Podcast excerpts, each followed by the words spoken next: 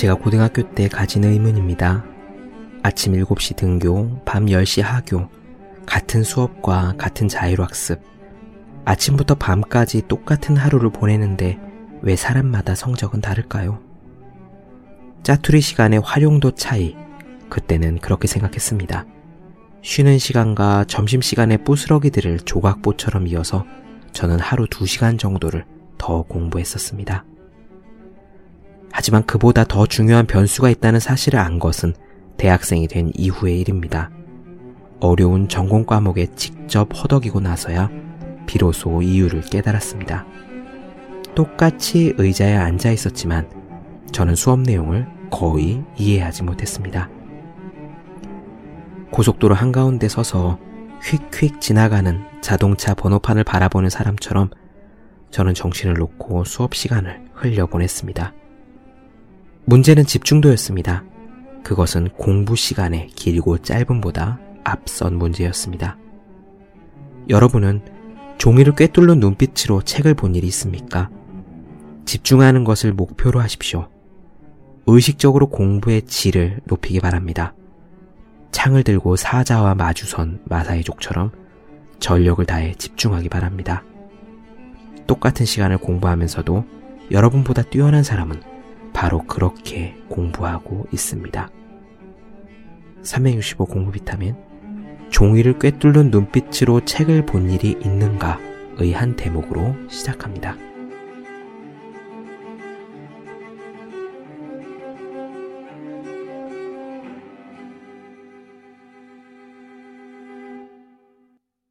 네, 안녕하세요. 본격 공부 자극 팟캐스트 서울대는 어떻게 공부하는가 한재우입니다. 오늘은 오랜만에 질문 주신 분들 답변을 드리는 시간을 가져보도록 하겠습니다. 사실 제가 요즘 뭐 블로그든 아니면은 팟캐스트 게시판이든 질문 주시는 분들에게 밑에 개인적으로 답변을 드리거나 뭐 개별적으로 쪽지를 드리거나 그런 식으로 하고 있거든요.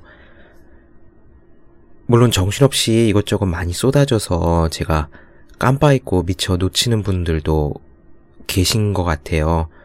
막 시간이 지난 옛 글들, 그 다음에 옛날 댓글들을 갖다가 살펴보다 보면은 거기에 제가 댓글을 못 단 그런 질문들도 있곤 합니다. 예, 무척 죄송하게 생각하고요. 하여튼 시간 나는 대로 그리고 발견하는 대로 제가 가능한 한 그리고 아는 부분에 대해서는 답변을 다 드리도록 하겠습니다. 질문 주셨는데 제가 답변 다 못 드려서 내 질문은 왜 답변 안 해줄 까라고 생각하시는 분들께 죄송하다는 말씀, 예, 드리겠습니다. 오늘 질문 주신 내용은요, 제가 사실 전에 이제 댓글로 답변은 드렸었는데, 함께 나누어 보면은 좋을 것 같아서 가져와 봤습니다. 그럼 질문 읽어보겠습니다. 안녕하세요. 저는 이제 중학교 3학년인 여학생입니다. 제가 정말 큰 고민이 하나 있습니다. 공부를 많이 해도요, 항상 예상하지 못했던 곳에서 실수가 나온다는 것입니다. 두 번, 세 번 검토를 해도 그걸 찾아내지 못합니다. 예를 들어서 수학 문제에서 플러스라고 나와 있는데 실제 문제를 풀때 그거를 마이너스라고 보고 풀어버리는 거예요. 이런 실수들이 한두 번 있는 게 아니라 종종 있습니다. 다른 선생님들께 여쭤봐도 딱히 방법은 없고 집중력이 흐트러졌거나 너무 긴장하고 불안해했기 때문이라고 하시더군요. 저는 시험을 볼 때 모든 정신으로 집중을 하는 편인데 앞에 문제가 막히면 멘탈이 흔들리는 문제도 생깁니다. 학교 시험에서 모두 마찬가지입니다. 항상 공부한 것만큼 성적이 나오질 않아요. 이런 실수는 어떻게 줄일 수 있나요? 또 공부한 만큼 성적이 나오게 하려면 도대체 어떻게 해야 할까요? 도와주세요. 라고 질문을 주셨습니다.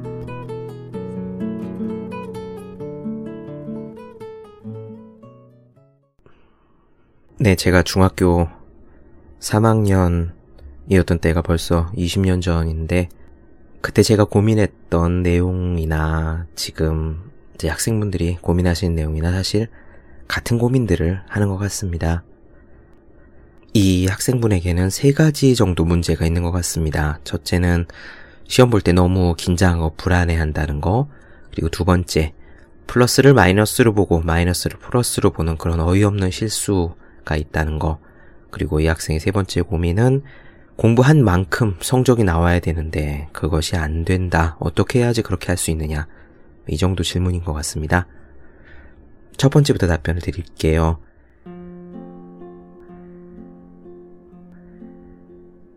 너무 긴장하고 불안해 한다고 하셨는데, 과도한 긴장은요, 과도한 이완처럼 좋지 않습니다. 우리가 기타 줄이나 검은고 줄을 생각하면 쉬울 것 같아요. 이게 줄이 느슨하면 소리가 나지 않고 또 너무 팽팽해도 소리가 나지 않죠. 적당한 집중 상태를 찾아야 됩니다. 아주 적당하게 팽팽한 상태 말입니다. 그러면은 어떻게 해야 그 자기 자신의 집중도를 아주 적당한 기타 줄과 같은 그런 상태를 유지하느냐, 자기 자신의 마인드를 조율하느냐, 쉽지는 않습니다. 그건 기본적으로 자기 자신이 찾아야 됩니다. 옆에 사람이 해줄 수 있는 것도 아니고요. 겉으로 보기에는 저 친구가 긴장하는지 이완하는지 몰라요. 이게 시험을 풀 때 연필을 손에 쥐고 불이라도 난 듯 후다다닥 휘갈긴다고 해서 그 친구가 엄청난 집중 상태를 발휘하는 것도 아니고요. 멍하니 이러고 앉아있다고 해서 집중하지 않는 것도 아니고 그렇습니다. 그 최적의 집중 상태, 최적의 몰입 상태는 자기 자신이 찾아야 됩니다. 자기 자신을 잘 관찰해서 스스로 그 상태를 만들어내야 돼요. 그거는 원래 그렇습니다. 답이 없습니다. 그럼 어떻게 해야지 그 상태를 찾아내느냐? 자기 자신을 잘 관찰하고요. 제가 지금 드리는 말씀이라든가 아니면 다른 사람들이 해주는 이야기, 어떤 은유나 이제 비유가 될 거거든요. 마치 적당한 기타줄처럼 그런 이미지를 떠올리면서 자기 스스로 그 상태를 만들어 내야 됩니다. 예를 들어 볼게요.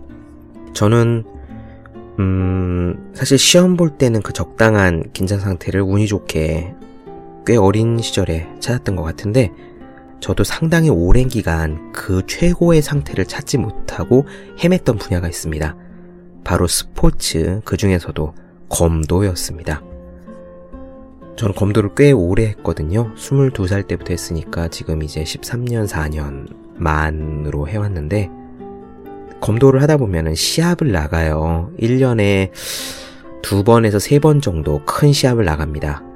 정말 큰 시합은 전국에서 다 모여서 저기 올림픽 공원에 있는 체조 경기장에서 하는 큰 시합도 있고 조금 작은 거는 서울시 전체의 검도인들이 모여서 하는 시합도 있고 그거보다 더 작게는 이제 뭐 구에서 하는 시합들도 있고 그렇습니다.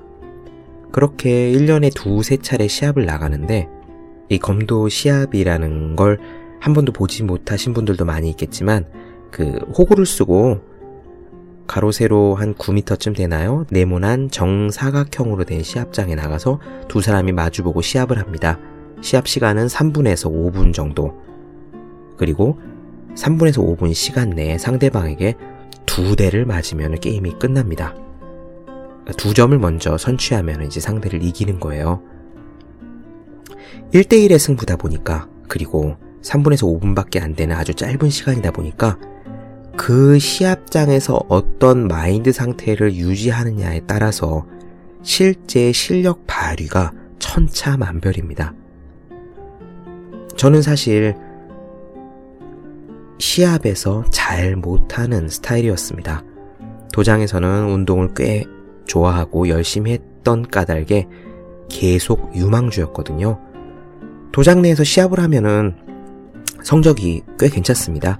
그 자체 청백전 이런 거 있잖아요. 그런 거 하면은 실력이 괜찮고 또 도장 내에서 사람들과 돌아가면서 연습을 해도 실력이 괜찮고 하니까 큰 시합 있을 때마다 거의 매번 그 다섯 명으로 된 엔트리 오더에 들어갔거든요. 혹은 개인전에 참가하거나요. 그런데 시합만 나가면은 지는 겁니다.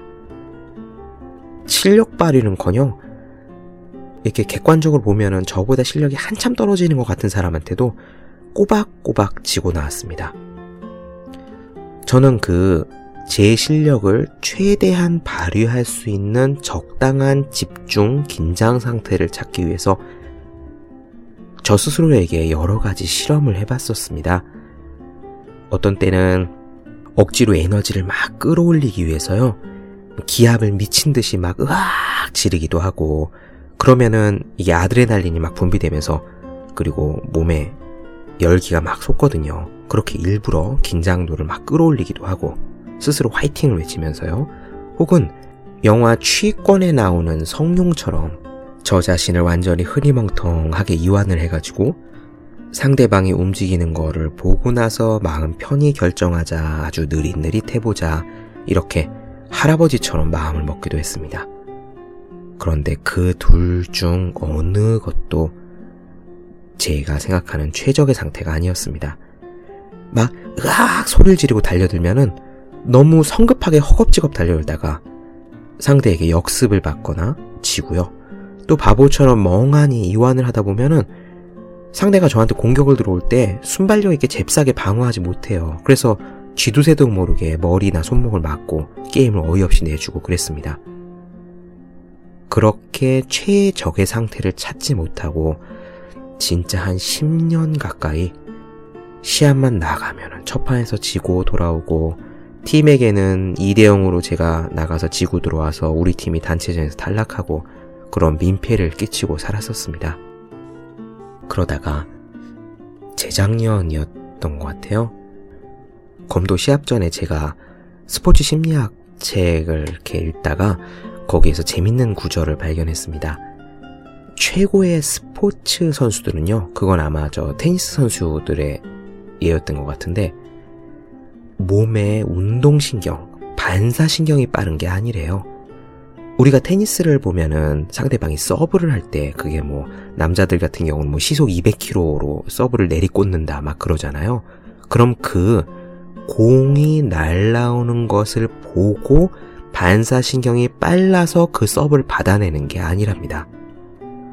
상대방이 저쪽 코트 반대편에서 공을 때리기 전에 그 선수의 팔과 어깨와 무슨 저 엉덩이와 이런 자세를 보고 공이 어디로 날라올지를 예측해서 서브를 받을 수 있는 거래요. 몸의 반사신경이 문제가 아니라 상대방을 누가 더 잘 볼 수 있느냐의 여부가 그 사람의 실력과 직접적인 연관이 있다는 스포츠 심리학의 이야기였습니다. 그 글을 읽는데 무언가 한 가지를 깨달은 것 같았어요. 잘 보는 게 중요하다라는 거죠. 그래서 시합 나가기 직전이었는데 도장에서 운동을 할 때 지금까지 제가 해왔던 연습의 마인드하고는 전혀 다른 방식으로 마음을 먹어봤습니다. 예전에는 제가 두 가지 중 하나라고 했었잖아요. 마치 관우나 장비처럼 막 스스로 엄청나게 파이팅을 하고 기세를 올려서 호랑이처럼 상대한테 달려들거나 아니면 할아버지처럼 에 하고 부러져가지고 상대가 하는 거를 보고 나서 여유있게 결정해야지 하고 스스로를 이완하거나 이 둘 중 하나였는데 그 글을 보고 나서 무조건 상대방의 움직임을 최대한 집중해서 잘 보자라고 생각을 했습니다. 억지로 파이팅을 하는 것도 아니고요. 할아버지처럼 늘어져 있는 것도 아니고 상대방의 움직임을 단 한 조각도 놓치지 말고 다 보자고 그렇게 마음을 먹고 연습을 했어요. 그랬더니 희한한 일이 벌어졌습니다. 상대의 움직임이 훨씬 더 잘 보이는 거예요. 그래서 그때의 경험을 토대로 시합장에 나가서 똑같이 상대방의 움직임을 최대한 잘 보는 거, 두 눈에서 레이저를 쏘듯이 아주 강력한 집중력으로 상대의 움직임을 잘 보는 거를 최우선 과제로 삼았었어요.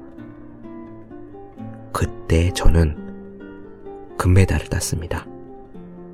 그 전까지는 시합만 나가면 첫 판에서 지고 잘해야 두 판 올라가고 했었는데 딱 그 시합에서 바로 우승을 했습니다. 그 뒤로는 그래도 시합에 나가면 성적이 나쁘지는 않습니다. 어이없이 지는 일은 거의 없고요. 그 전보다 제가 살이 빠진 것도 아니고 뭐 스피드가 훨씬 빨라진 것도 아니고 다만 마음의 변화 하나로 차분한 집중 상태를 유지할 수 있게 된 겁니다. 저는 그 마음 상태를 그때 깨치고 난 이후에 바로 요런 상태가 다른 모든 곳에서도 어떤 스포츠든 우리가 책을 읽든 공부하든 사람들 앞에서 강의를 하든 다 비슷한 상태를 유지하면은 내가 할 수 있는 최대한의 성과를 낼 수 있겠구나라고 생각을 하고 실제로 그렇게 하고 있습니다. 비록 찾는데 10년 가까이 걸렸지만 말이죠. 시험 볼때 비결도 물론 사람마다 다를 겁니다. 하지만 저의 경우는요, 제가 시합할 때 경험에 비추어서 말씀을 드리면은 저 자신에게 집중하는 것이 아니라 상대 움직임에 집중하라 라고 말씀을 드리고 싶어요. 의식적으로 잘 보려고 한 것이 핵심이었습니다. 그러니까 우리가 시험을 볼 때도요, 나 자신에게 집중하는 것은 거의 아무런 도움이 되지 않습니다. 나 자신에게 집중한다는 말은 마음속으로 잘 봐야지, 이번 시험 잘 해내야지 하고 다짐을 한다던가 아니면은 실수하면 안 돼, 틀리면 안 돼 라고 스스로에 계속 주의를 준다든가 이렇게 뭔가 마음속의 소리, 내 안의 목소리 있잖아요. 그 목소리에 집중하는 건 아무런 도움이 안 됩니다. 내 안의 목소리는요, 그냥 잡념이에요. 시험 시간엔 특히 그렇습니다.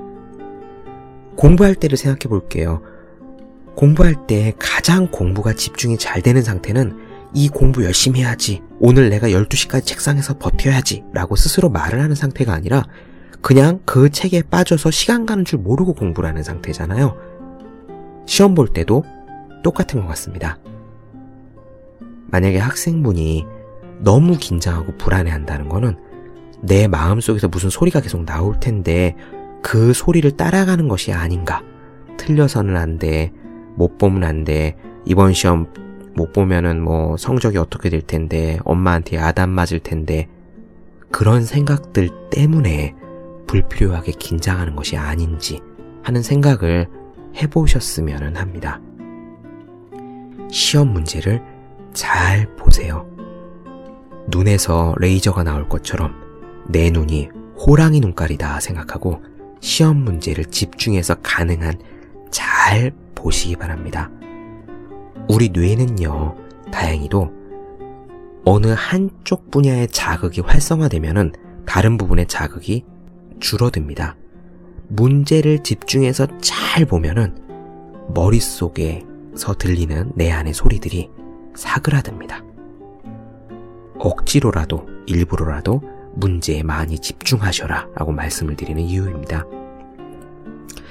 이게 사람마다 케이스가 달라서 명확한 답변은 어려운데 제가 드리는 말씀을 토대로 학생 여러분들이 스스로의 마음을 잘 관찰해 보시기를 바랍니다.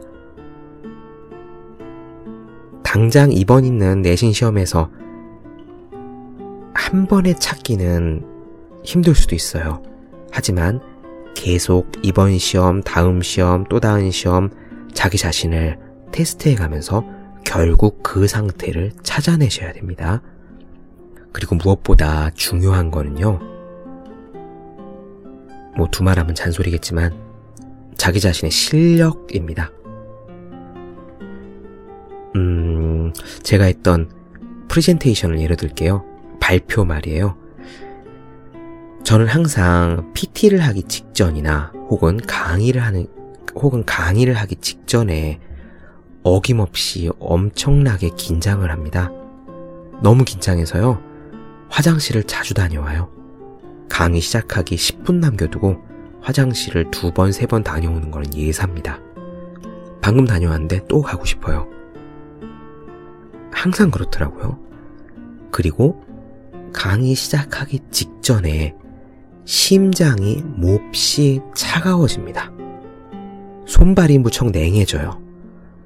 어떤 분들은 강의나 특, 강, 어떤 분들은 강의나 PT 하기 직전에 온몸이 달아오른다고 하는 분도 있고, 막 덜덜 떨린다는 분도 있고 그러는데, 저는 특징이 온몸이 차가워집니다.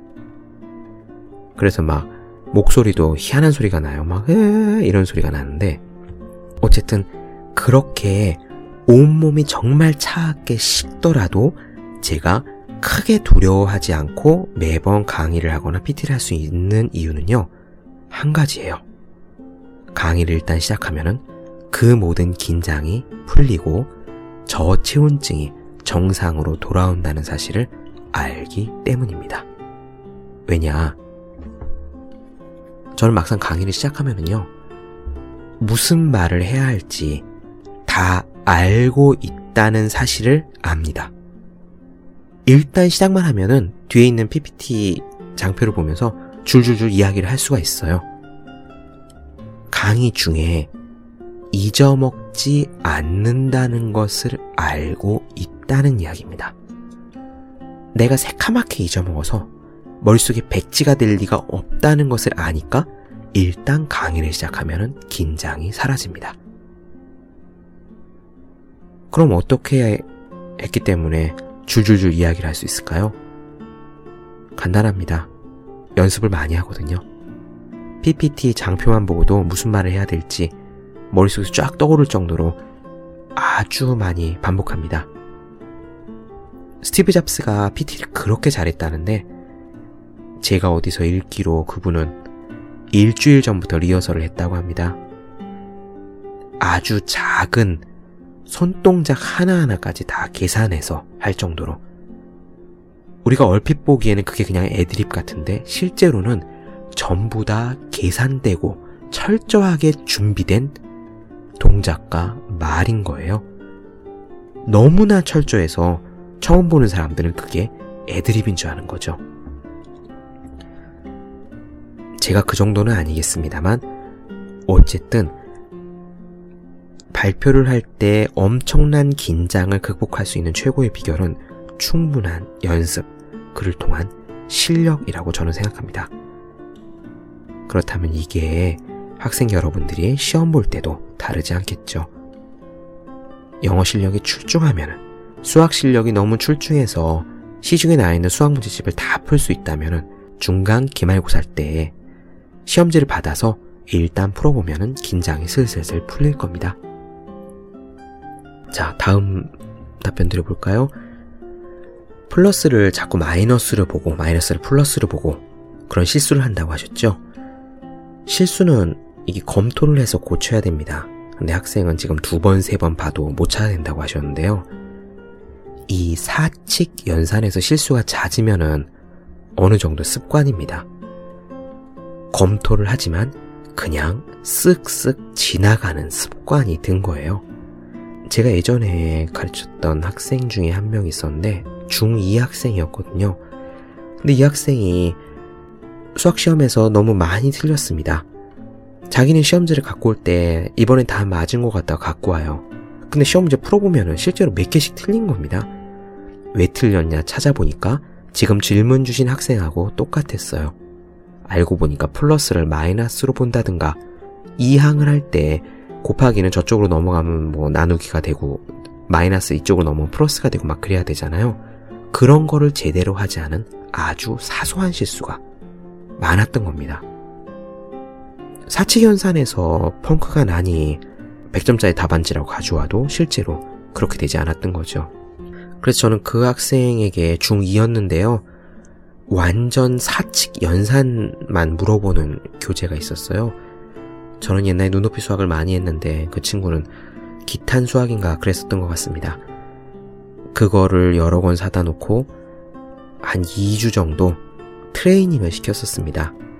사칭 연산을 틀리지 않는 트레이닝이요. 학생분이 플러스를 자꾸 마이너스로 보는 실수를 하신다, 사칙 연산에서 틀린다 하면은 검토를 해도 틀리는 게 아니라 대충 보는 습관이 있는 겁니다. 기탄 수학 같은 거를 갖다 놓으시고 사칙 연산을 하루 일정 시간 트레이닝 하셔도 좋고요. 시험지 답안지에다가 연습장에다가 수식을 쓸 때 한 줄 한 줄 정말 한석봉이 글씨를 쓴다는 마음으로 꾹꾹 눌러서 수식을 정확히 쓰는 습관을 가지시기 바랍니다. 하면은 고쳐집니다.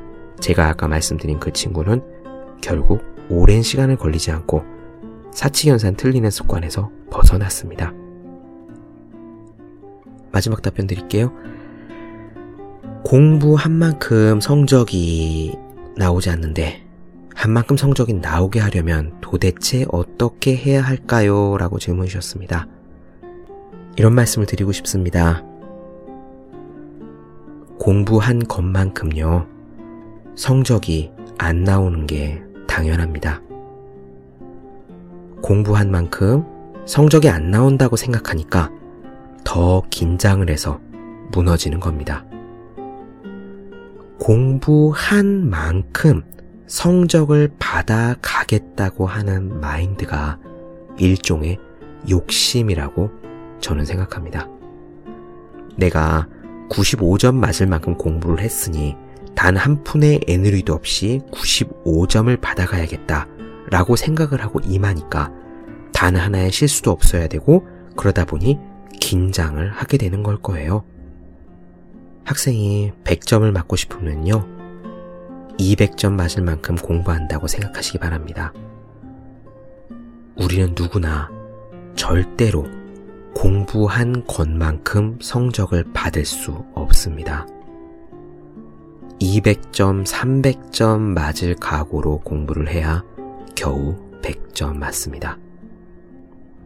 옛날에 대학교 1학년 때 그 과 친구 자취방에 놀러 간 적이 있었는데 그 친구 책상 위에 인백기천이라는 글이 써 있었습니다.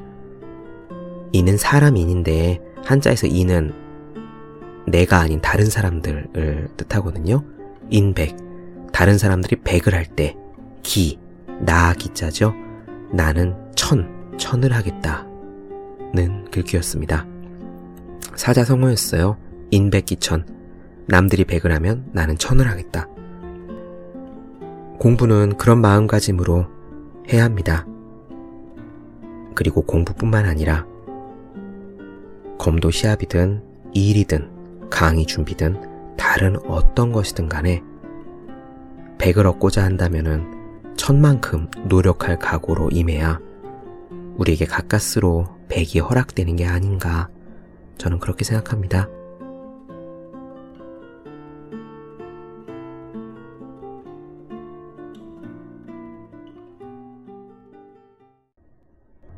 네. 본격 공부자극 팟캐스트 서울대는 어떻게 공부하는가? 오늘은 시험 때 긴장을 많이 하는 그래도 실수가 잦은 어느 학생분의 질문에 대해서 답변을 드려보았습니다. 네, 다행히 이제 날이 많이 풀렸죠. 입춘이 지났나 그런 것 같은데 드디어 올 겨울도 이제 얼마 남지 않은 것 같습니다. 이제 오늘 금요일만 지나면은 설 연휴가 시작되는데 먼 길 다녀오시는 모든 분들 건강하고 무사히 즐겁게 다녀오시기 바랍니다. 네, 오늘은 여기까지 할게요. 여러분, 더 많은 이야기가 궁금하신 분들, 질문사항 있으신 분들은 제 네이버 블로그 허생의 즐거운 편지를 찾아주시면 되겠습니다. 그리고 매일매일 공부하셔야 하는 분들을 위해서 설날 선물로 365 공부 비타민을 고려해 보시는 건 어떨지 이렇게 꼬물꼬물 말씀을 드려봅니다. 네, 오늘 여기까지 할게요. 여러분 모두 열심히 공부하세요. 저도 열심히 하겠습니다.